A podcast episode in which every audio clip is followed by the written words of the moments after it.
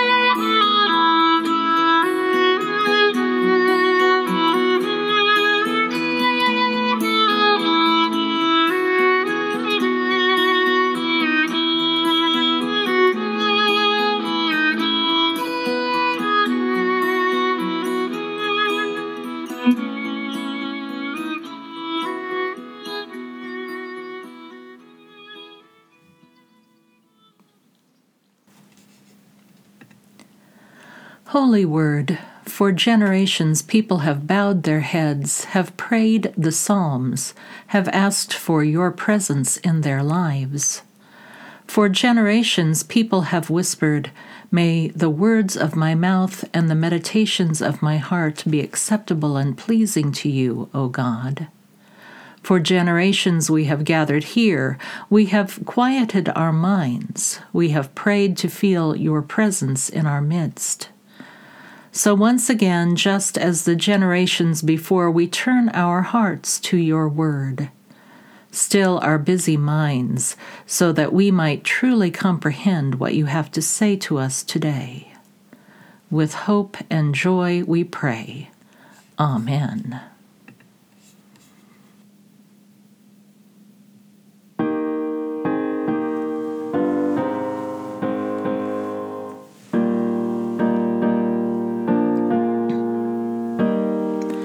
Jesus, keep me near the cross, there a precious fountain, free to all, a healing stream flows from Calvary's mountain.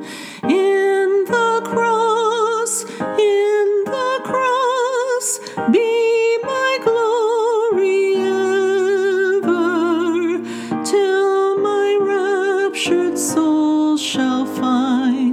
Rest beyond the river, near the cross a trembling soul, love and mercy found me, there the bright and morning star shed its beams around me, in the cross, in the cross. Be my glory ever, till my raptured soul shall find rest beyond the river, near the cross, O Lamb of God, bring its scenes before me, help me walk from day to day. With its shadow o'er me, in the cross, in the cross, be my glory ever, till my raptured soul shall find rest beyond the river.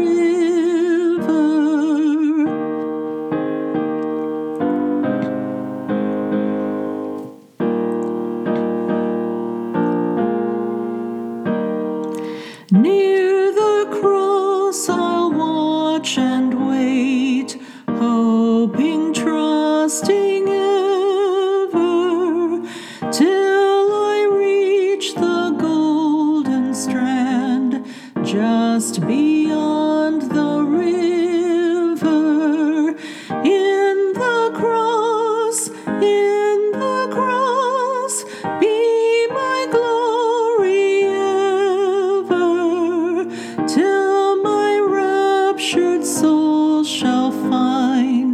Rest beyond the river. Our prayer is from, from the new book, Have a Beautiful, Terrible Day, by Kate Bowler. It is a blessing for noticing beauty. It's not every day that you see it, but sometimes beauty sneaks up on you with a tenderness, a sweetness so lovely it hurts. It sings to the heart and makes it glad that ever a baby laughed or a parent smiled at the hilarious solemnity of play. Beauty brings a kind of grief, because its perfection rings so true, it calls out everything else that has ever fallen short. In me, in us, in everything. But that's the thing. It's just the way of it, that beauty will always be crushingly lovely. We are grass. We are fireflies. We are the day that the Lord has made. Amen. We continue with our series, A Wandering Heart: Figuring Out Faith with Peter, with the next episode, Praise the Mount. Our scripture today is Matthew sixteen, thirteen through twenty. Now, when Jesus came into the district of Caesarea Philippi, he asked his disciples, "Who do people say that the Son of Man is?" And they said, "Some say John the Baptist, but others Elijah, and still others Jeremiah or one of the prophets." He said to them, "But who do you say that I am?" Simon Peter answered, "You are the Messiah, the Son of the living God." And Jesus answered him, "Blessed are you, Simon, son of Jonah. For flesh and blood has not revealed this to you, but my Father in heaven. And I tell you, you are Peter, and on this rock I will build my church, and the gates of Hades will not prevail against it. I will give you the keys of the kingdom of heaven, and whatever you bind on earth will be bound in heaven, and whatever you loose on earth will be loosed in heaven." Then he sternly ordered the disciples not to tell anyone that he was the Messiah. So, what are they saying about me? Who do they say that I am? Well, some think you are John the Baptist come back from the dead, or maybe Elijah or Jeremiah, you know, one of the prophets returned to life. Someone who is going to straighten things up, call us to the right path, just like those men did in the good old days.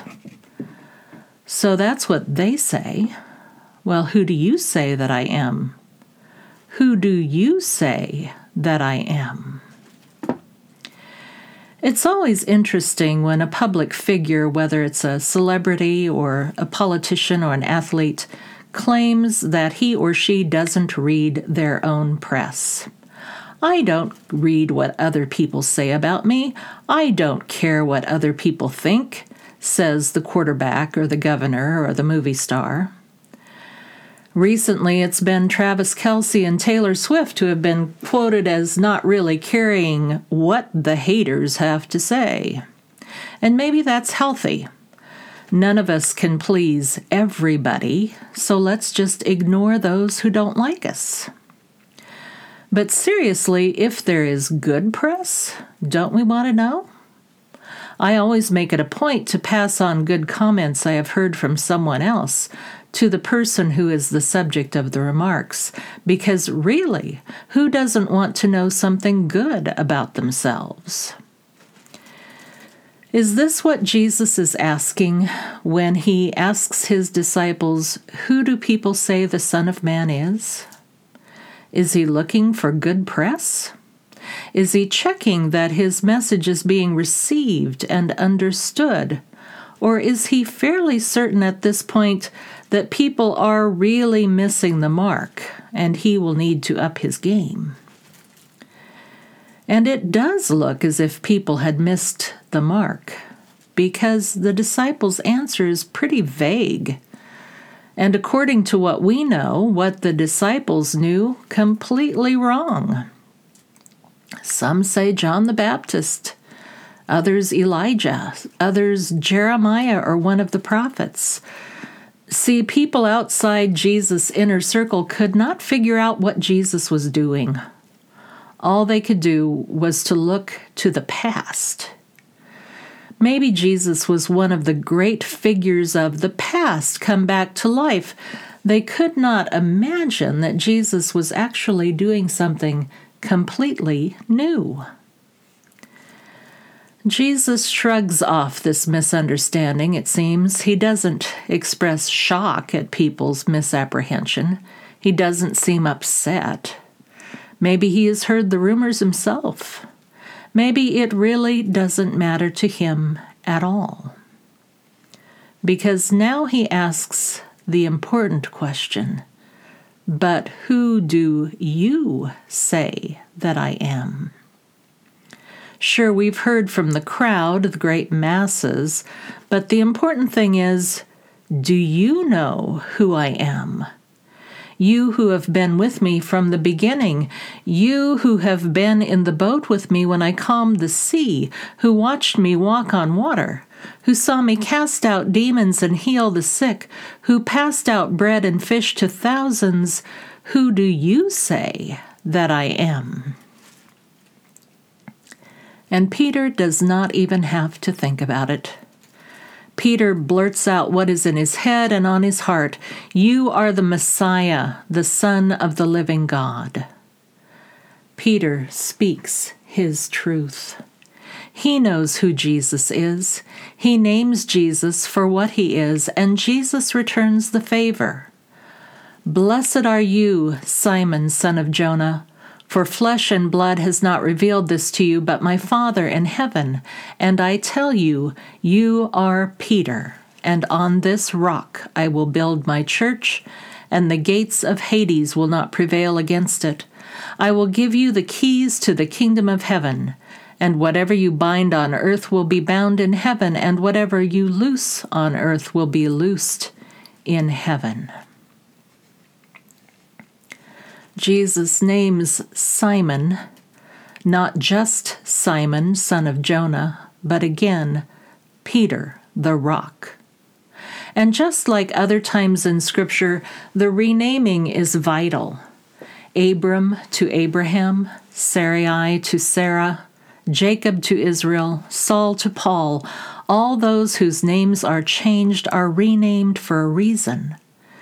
Peter is the rock, the foundation on which the church will be built. Pastor Kurt Borgmann puts it this way: Peter is the one. After all, who else has the same qualities of curiosity, stubbornness, courage, and commitment that it will take for this little band of believers to go from small group to church? Oh, Peter will stumble and even fall. Just think of the very next verses in this text or the three times denial later on. But deep inside him, he has what Jesus has seen and named in him. He's the one. And even if he doesn't quite know it, Jesus knows it about him. I hope you have had someone affirm something good in you that way. I hope that someone, a parent, a teacher, or a friend, has called out the goodness and talent they see in you. I hope someone has named your giftedness. And if human beings haven't done that, then God will. To quote Kurt Borgmann again, we don't just confess Christ, but Christ confesses us. I see you, says Jesus. I see you as you are and as you will be. I see you in your weaknesses, yes, but more importantly, in your strengths and in your potential. I see goodness increasing in you. I see a willingness to be a person of sacrifice and commitment. I see a member of the body. I see a growing faith. Who do I say you are? I say you're the one. You're the one. You are the one. You are the rock, the foundation. You are the one. Who, me? We reply. I'm the one? No, no, I'm not that strong, I'm not that reliable, I'm not even that wise or competent or brave. I'm the one? I don't think so. But you are, says Jesus, because although in the text Peter is the one, doesn't it doesn't end with him. Of course not, because even as Jesus is saying personally and particularly to Peter, you're the one, you're the rock, he is by implication saying to every disciple who will come after him, to the whole of the church, to all who love and follow him, and you're the one as well. And that means us. you and me. And that brings us to this question. Do we understand ourselves as the ones? I am not just asking if we are capable of being the ones who carry forth the Spirit of Jesus into the world, but are we also willing? Do we have a passion, a vision for being the ones in this world? That is, do we believe that we are known and loved by God to such a degree and in such an intimate way that we understand ourselves as the rocks upon which God builds a foundation for the kingdom come on earth as it is in heaven? Of course, we might hem and haw. We might deny our gifts out of a false modesty or a true hum- humility. We are brethren, after all. We do not seek the spotlight. But maybe that is exactly why Jesus calls us to bring forth his kingdom here on earth.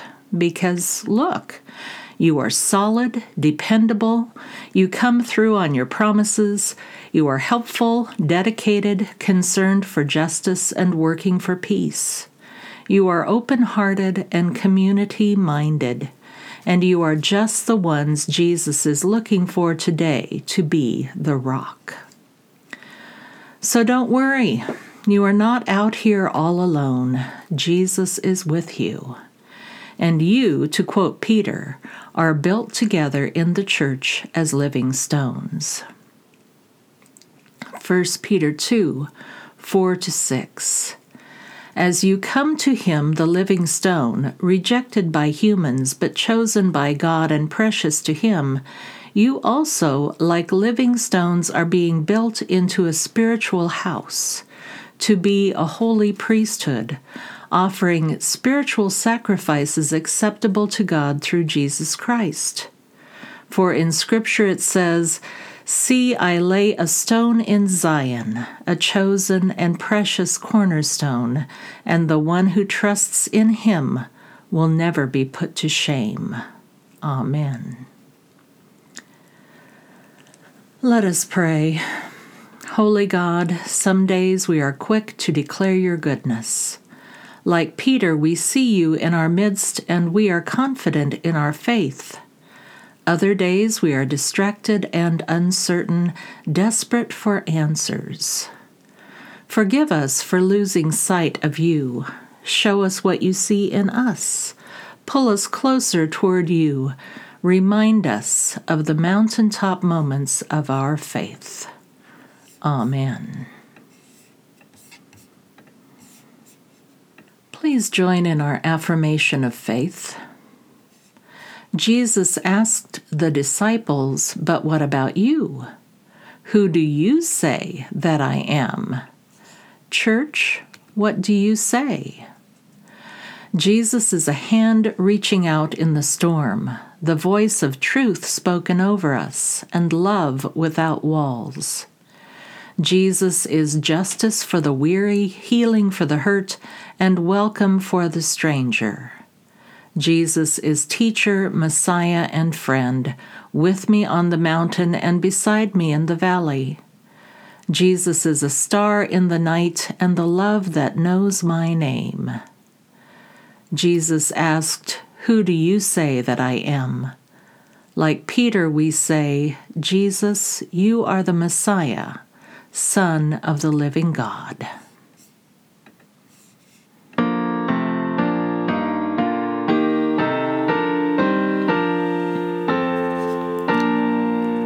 Christ is our cornerstone, on him alone we build, with his true saints alone the courts of heaven are filled. On his great love our hopes we place, of present grace and joys above. Oh, then with him of praise these hallowed courts shall ring, our voices we will raise, the three in one to sing, and the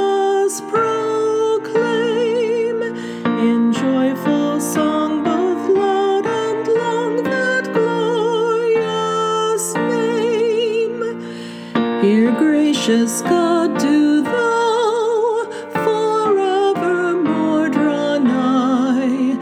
Accept each faithful prayer and mark each suppliant sigh.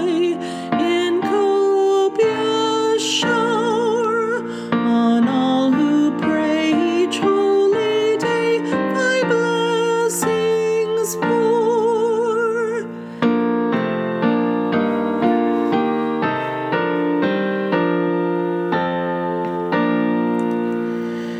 Here may we gain from heaven the grace which we implore, and may that grace once given be with us evermore, until that day when all the blessed to endless rest are called away.